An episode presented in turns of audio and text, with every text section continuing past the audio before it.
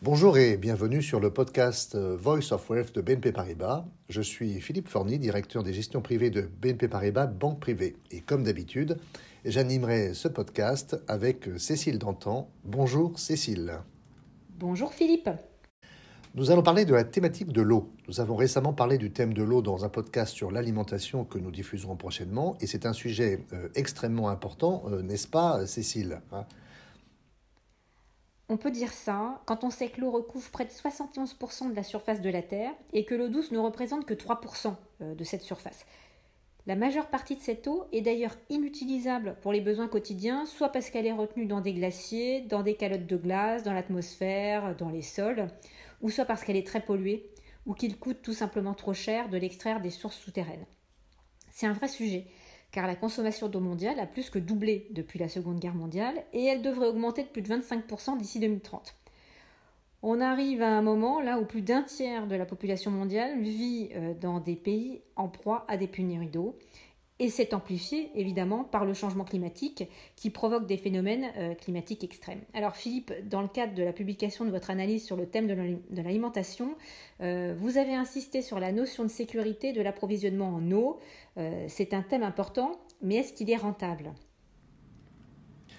Évidemment, Cécile. Prenons l'exemple du Selective Global Water Index. Il s'agit d'un indice lié à la thématique de l'eau qui est répliqué par de nombreux ETF et donc facilement accessible aux investisseurs.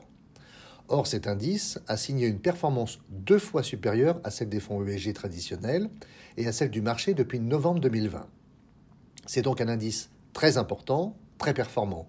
C'est un thème qui a capté l'attention des investisseurs sur le plan éthique et, surtout en termes de performance, évidemment. C'est un thème extrêmement porteur en ce moment.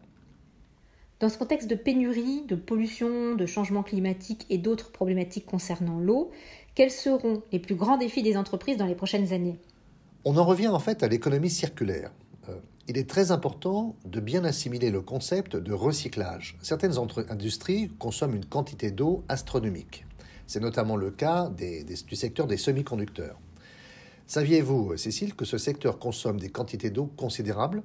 Or, la production de semi-conducteurs ne cesse d'augmenter au niveau mondial. Et j'en veux pour preuve que nous sommes actuellement confrontés à une pénurie de semi-conducteurs. La demande va continuer à augmenter. Les fabricants de semi-conducteurs vont donc devoir trouver un moyen de continuer à pourvoir à leurs besoins en eau douce et recycler de plus grandes quantités d'eau afin d'alléger le fardeau qui pèse sur le reste de la population. C'est un véritable défi pour le secteur des semi-conducteurs et bien sûr pour de nombreux autres secteurs industriels. On peut également parler de l'agriculture. Le secteur de l'agriculture consomme énormément d'eau. Pour rappel, il est impossible d'utiliser de l'eau salée pour l'agriculture, il faut de l'eau douce pour irriguer les terres. Or, à cause du changement climatique, comme vous le savez, nous sommes parfois confrontés à des pénuries d'eau. Il faut donc utiliser les ressources en eau de manière beaucoup, beaucoup plus économe. Comment produire davantage de produits alimentaires avec moins d'eau? Ben là, c'est un défi immense pour les entreprises et ce sont les technologies agricoles euh, qui permettent d'y répondre. La gestion responsable des ressources en eau est donc un objectif de long terme, mais vous ne pensez pas qu'il y a quand même quelque chose de contradictoire entre l'obsession des entreprises à atteindre leurs objectifs financiers trimestriels et la nécessité de définir des objectifs stratégiques de long terme? Oui, l'obligation d'atteindre des objectifs, trimestriels pour ne pas décevoir les investisseurs est devenue un véritable problème.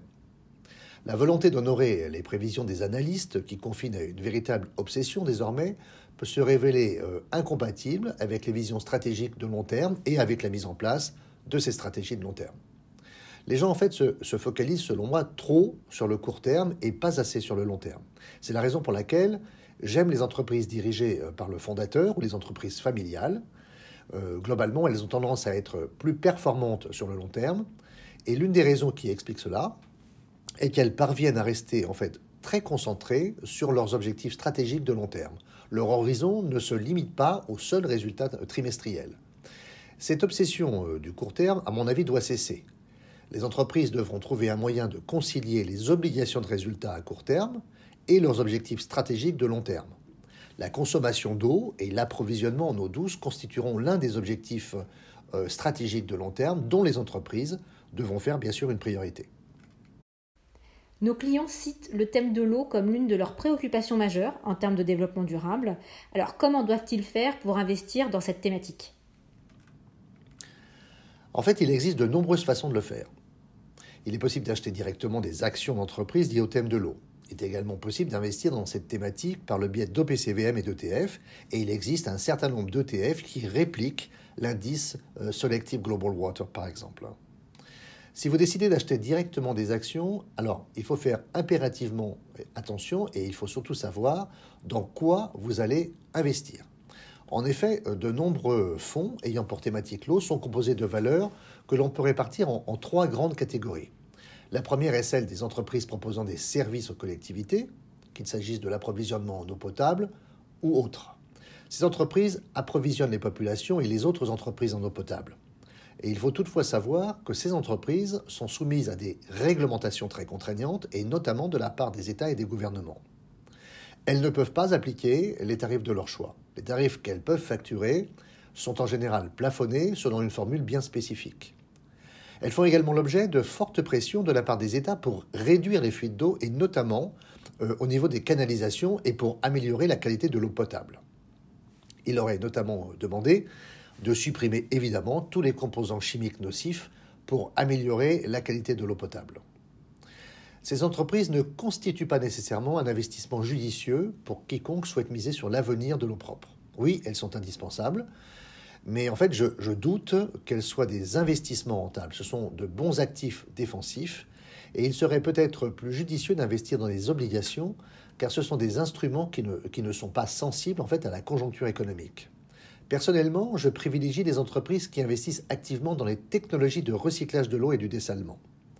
J'apprécie particulièrement les technologies visant à améliorer la productivité agricole, comme les techniques d'agriculture verticale, qui permettent de produire beaucoup plus en consommant beaucoup moins d'eau et d'énergie. Et évidemment, ça a un impact positif euh, sur le climat. Voici les valeurs que je cible moi personnellement en priorité, hein, lesquelles sont souvent des, des composantes des ETF bien sûr et des OPCVM dont j'ai parlé.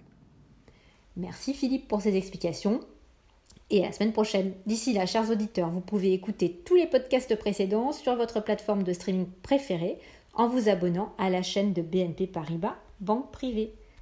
À bientôt. Da, da, da.